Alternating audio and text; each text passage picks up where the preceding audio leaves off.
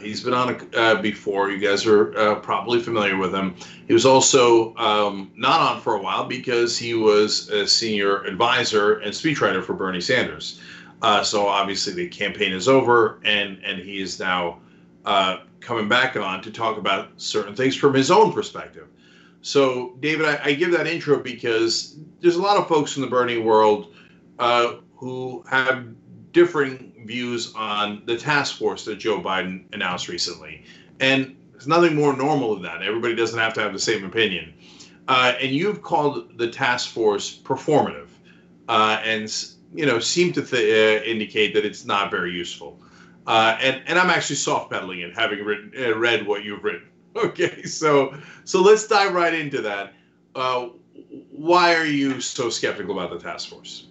Well, because I think that Joe Biden knows exactly how to explain to us where he is and where he's not on various issues. Uh, task forces presume that uh, the that we need to understand or litigate and negotiate uh, a complex set of issues about where the nominee is on specific issues. What does the nominee support? What does the nominee not support? But we don't suffer from a lack of ideas, a lack of legislative initiatives. We suffer from political will to get those initiatives done. And we suffer from politicians who don't make clear about where they actually stand on the issues. So when I hear Joe Biden say, I need task forces to come up with uh, policy prescriptions or to come up with some sort of unity agenda that uh, that we all agree on.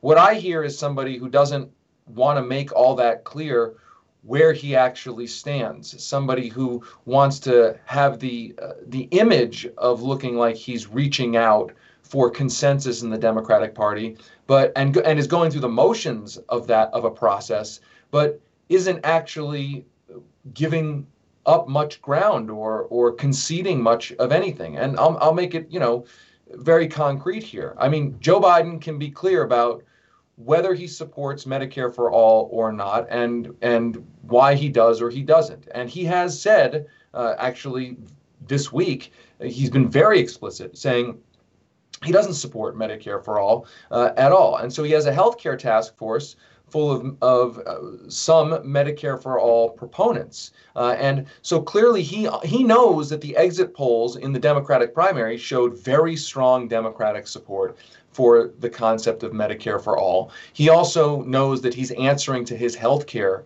industry donors by opposing Medicare for all. So he's created a task force to try to square that circle, but it's not really a fixable situation. Uh, the image of of it may look like there's consensus uh, or that he's trying to reach some form of consensus, but frankly, it's a binary issue. You're either for Medicare for all and a health uh, and a healthcare system that guarantees healthcare to all Americans, or you're for a corporate-run insur- health insurance-based system run by private corporations uh, that isn't that doesn't guarantee uh, to all. And I don't care what kind of task force that you have to try to distract from that or pretend that that situation doesn't exist. Th- that's the facts. That's a it's a yes or no question. You either support doing what we know we need to do on climate change to stop that uh, that catastrophe from from being as bad as it, it possibly can be, or you're not for the serious measures like a Green New Deal to, to address climate change. We don't need a task force to, to, to pretend like there's some middle ground. And my point is not that it's a bad thing for the Democratic nominee to reach out to all parts of the party. My point is it the reason why you have task forces or blue ribbon commissions, uh, the reason why they've become such a cliche about uh, not really doing anything is because those are the vehicles that have been used for decades to try to distract us from whether or not a politician is really taking a stand with us or against us. So, David, let me push back on that a little bit. So, uh, and and by the way, I'm in neither camp here. Some people love the task force, some people hate it. Uh, I, am mixed on it. So, um, for those of you who aren't uh, familiar with all the names on the task force. Uh, the reason we're having a conversation about it is that if, if Joe Biden had put on a task force filled with establishment figures, that would be very normal. and it would not be newsworthy. It'd be like, okay, they're going to figure out how they're going to screw us, and we're done with it. Uh, but he did put a lot of real progressives on there.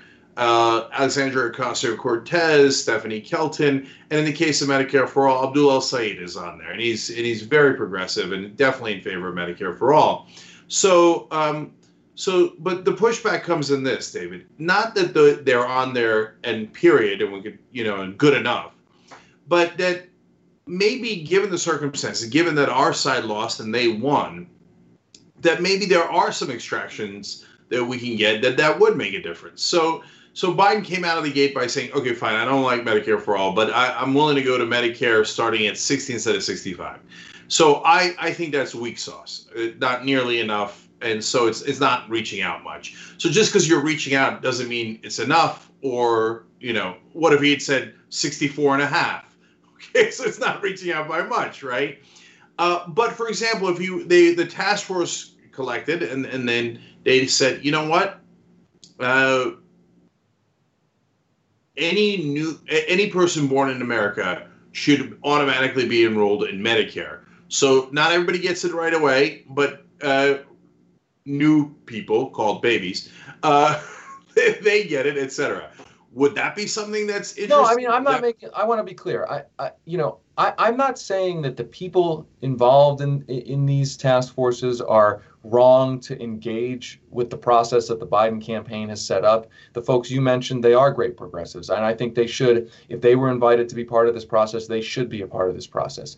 My point is a larger point. Is basically let's not cheer on a process that we know is the kind of process that has been used to mollify actual pressure and demands for concrete actions. Let's not just cheer on that process. Let's not give Joe Biden a lot of applause and pretend that simply having task forces is something real. If Joe Biden rolls out a policy that is real, if Joe Biden makes a set of commitments that he is prepared to follow through on, that is an actual real step uh, that is the thing that we should be focused on. But my point is only that we shouldn't simply say, okay, Joe Biden's bringing in some people that we like, and that unto itself is a huge victory. That's not a huge victory because we know that the Democratic Party has used that kind of pro- uh, process to try to pretend as if it's doing something when in fact it often doesn't do the things that it's pretending to do. Right. So, do you know when the task force uh, is supposed to conclude policy suggestions before the election or after the election? I, I, I'm, I'm not so sure. I, I, I don't know, but but I can say this. I think we need to be watching very carefully what comes out of these task forces, and I think we also need to be watching very carefully if the people on them are willing to speak out and be honest with us about what they may have, uh, what concessions they may have extracted, and what concessions they may not not have been able to extract. I, my my point here is that I, I really think that we're living in an era of politics where we can't just be honest anymore, and and and that people feel so uh, tribally aligned uh, with their party that we can't actually be honest that that about nuance here. And and when it comes to to a candidate like Joe Biden, look, I've said it before, I'll say it again. Uh, Joe Biden is better than Donald Trump. Joe Biden also has a pretty bad record when it comes to lots of progressive uh, values. Uh, Joe Biden uh, has been a, a, real opponent of progress when it comes to you know something like Medicare for all, uh, when it comes to lots of issues that that are, are that are important to working people. I mean, this is the guy who was the author of the bankruptcy bill that will crush people uh, and help the credit card industry crush people during this recession. And my point is, we should be able to be honest and acknowledge all of those things. Better than Trump, bad record, needs to be pushed. If we are not honest about those kinds of things, then we will end up in a situation which I think was a bad situation, like we were after the 2008 election. After the 2008 election, Barack Obama won, and there was a sense that since the election had been won, that that was it. The problems would be fixed. We can all go home and we can all just cheer on the new president. My point is, is that Donald Trump needs to be defeated. But if and when Donald Trump is defeated, the, the day after the inauguration of the new president, we need to have been honest with ourselves about what kind of president is going into that office, and we need to be prepared to actually seriously push that president and not defer, not not back off, not say, oh, the new president deserves, uh, you know, uh, honor and and our worship just because they won the election. We need to be prepared to actually be mobilized when that happens, and and part of that process of being prepared to be mobilized is being honest with where we are now. Yes, we lost. Task forces unto themselves are not uh, not a victory unto themselves. Actual concrete things in the world, uh, like commitments on policy, are what we need, and we need to be honest about when we get them and when we don't. All right, thank you, David. Uh, I do want to ask you uh, just two more real quick questions. Uh, one, one is, um, look, my, my sense of the task force is that if you um, have a task force that uh, delivers largely conservative policies and the, the progressives on there don't call it out, then we got played.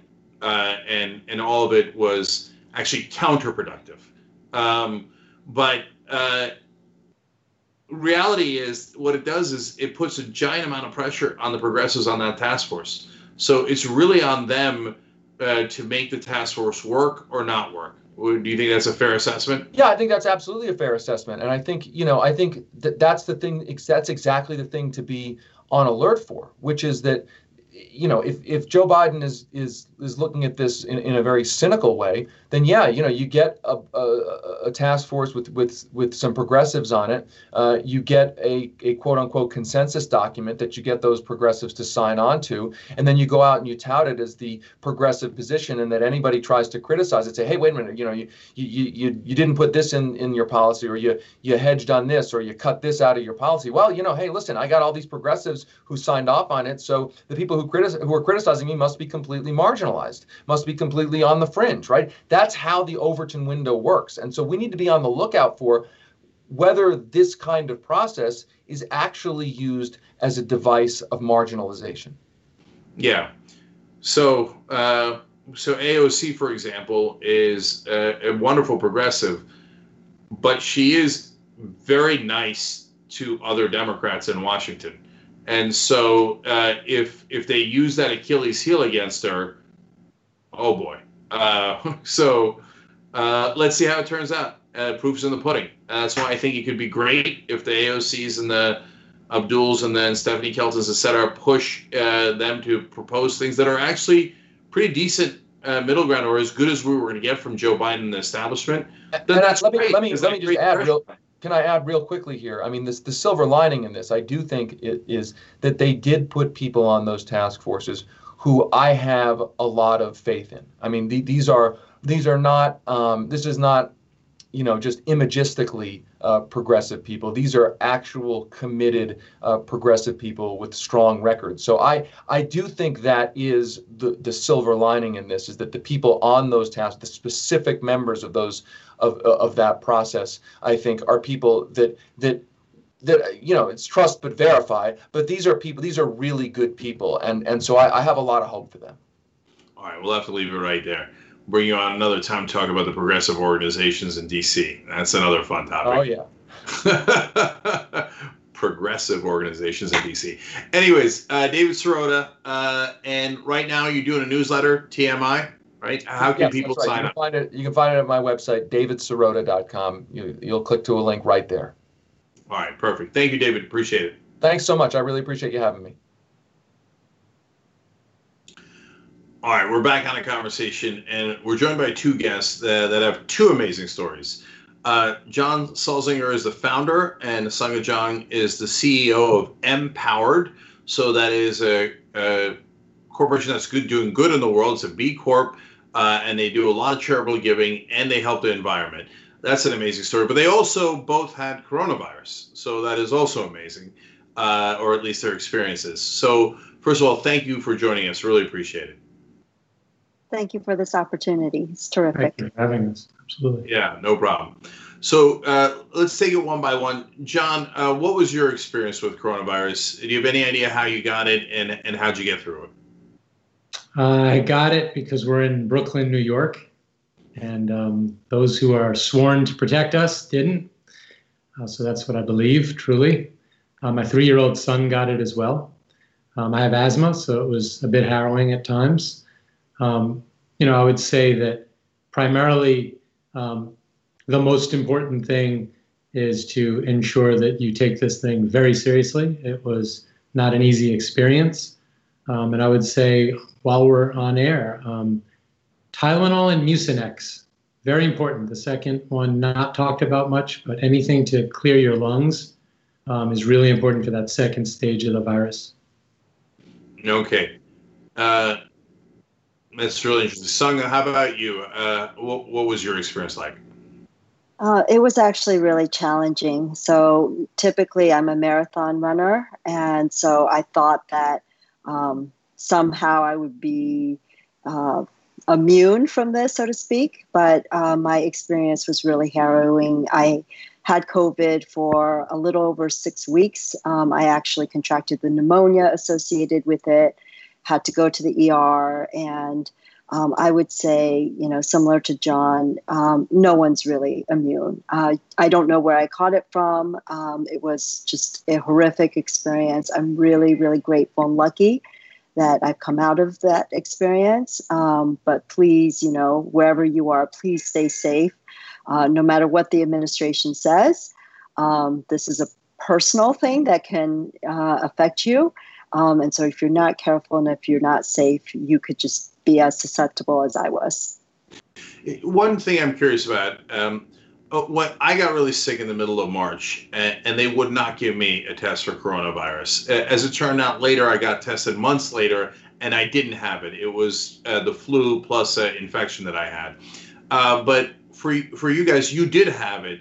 Did they test you right away, or did they make you jump no. through? Never. No. No, Actually, and I no contracted I it. New York's been tested. I contracted it so early, they weren't prepared in terms of the infrastructure to give tests. And even when I went to the ER and they, you know, took uh, chest X-rays and they saw the pneumonia associated with COVID in my lungs, they still couldn't give me a test. So I think the numbers have been drastically underreported. Yeah, I know 14 people that have died. Um, one of my closer friends' father and cousin died on the same day. I lost an uncle basically, and um, nobody gets tested, and definitely no one's traced. Yeah, no, that, that's why I asked because there's a mythology out there about this, and and I, I don't think the press is actually doing a very good job in challenging it. Uh, the test, uh, I mean, barely available now, uh, let alone for the last two months, totally unavailable, made a giant difference because then the disease spread like wildfire because we had no idea who had it and we couldn't trace them. Yeah.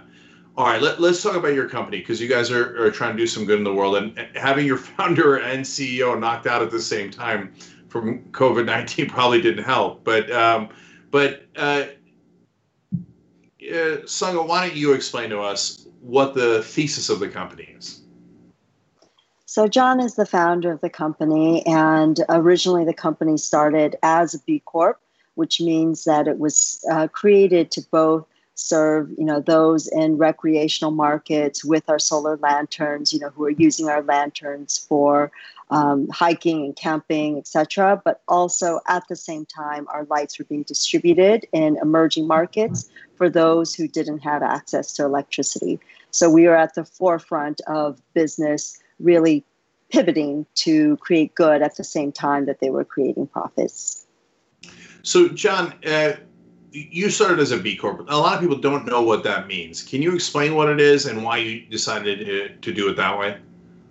Sure, sure. So we're a B Corp. Some large B Corps are uh, uh, Ben and Jerry's or Patagonia, Unilever. Um, we were a B Corp from day one um, for a couple of reasons. Um, but the primary is I believe that business uh, should be solution oriented. I believe that capitalism actually does work very well when you're solving a problem and providing a service. And that's kind of what a B Corp is, sort of in its uh, in the earliest points of a B Corp, the base level of a B Corp. Um, the idea that you are doing good uh, and doing well. Um, now, a B Corp is something that is offered as sort of a certification um, by a B Corporation, and you can look up our score and other scores on there. But we're also a benefit corporation which has a little more teeth. So, written into our bylaws, um, our shareholders hold us accountable not just for profit and growth, but for impact. And to date, uh, as a B Corp, we've impacted 4 million lives and have averted 2 million tons of CO2 in emerging markets through you know, affordable technology, solar portable lighting, and, and uh, mobile charging to uh, 700 NGOs. So, John, um, it, was it harder to get investment uh, because do investors then go, "Oh, you're trying to do good in the world"? No, no, I just want to make money.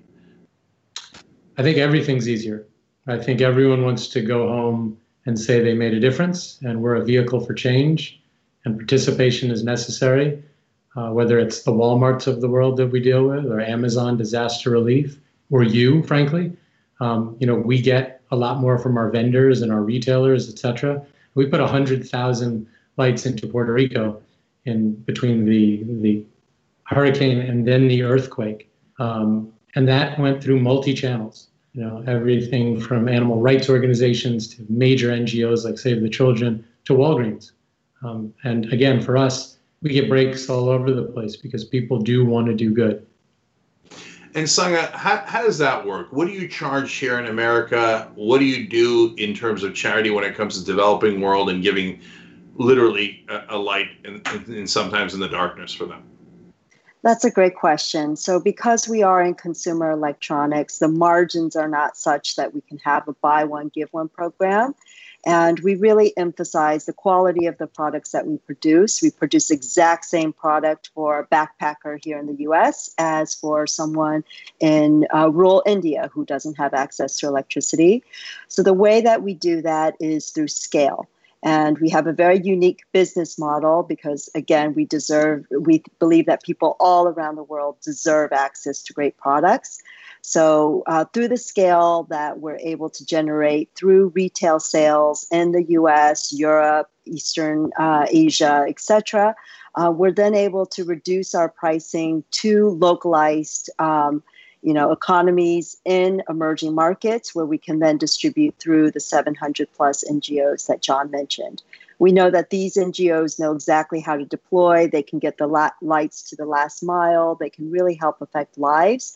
And so instead of setting up an infrastructure whereby we try to do that and we try to build our business off the backs of those in emerging markets, instead, we use you know our retail sales in developed uh, markets and then again tr margins to those who need our lights the most the mission of MPOWERD is a little personal for you uh, given the context of how you grew up, right? Yes. So I was born in South Korea before it was a tiger economy. And um, when I grew up, we actually did not have uh, running water or electricity in our home. Um, I do have a memory of us using a kerosene uh, lantern. And for those of you who don't know, it can be very harmful for respiratory health. Um, I immigrated to the US by myself when I was three. My parents and my sister came before me. And uh, we did struggle in the U.S., but there were many more opportunities. And through you know various educational means, I kind of worked my way up through the system.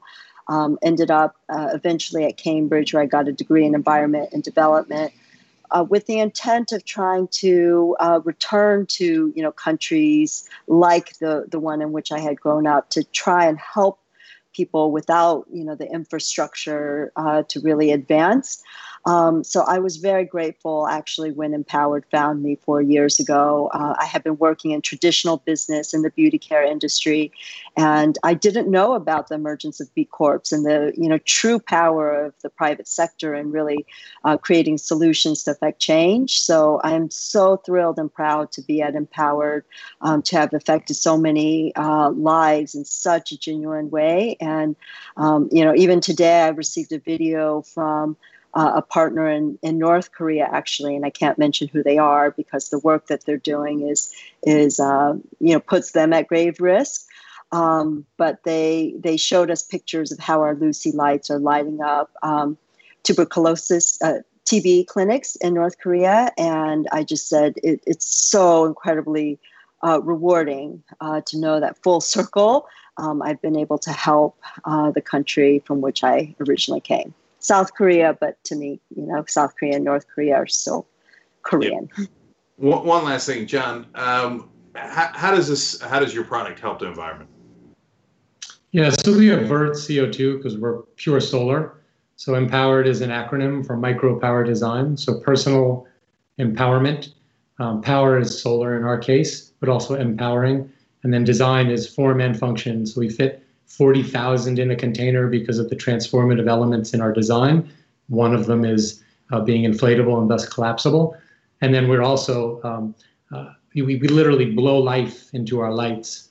Um, and it, it's a really interesting um, design aesthetic and to understand that we, we make technologies and lights for humans and everyone wants a wow factor in their product you know not just someone who shops at bloomingdale's but also you know a kid who needs to read and wants to be a pilot in kibera in kenya and so for us it's a it's a real equalizer and a great tool for people to have uh, all right, and here at the Young Turks, uh, we love double meanings. So I love the name of the company.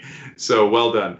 Uh, and we like it saving the environment, and we like helping uh, others. So uh, good work, Lauren. Great to hear that you guys are both recovered from coronavirus, um, and and you know, hope everybody in your family is safe. Thank you for joining us, John, and and. Can, can I do one plug because Thank if you. people can't participate in the model, so Sure. please go to mpowerd.com.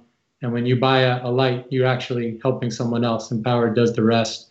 And I'll also add, from our perspective, wear a mask and save your or someone else's grandmother. It's not for you, it's for others. Yeah. All right, that's wonderful. Thank you. Thank All you. right.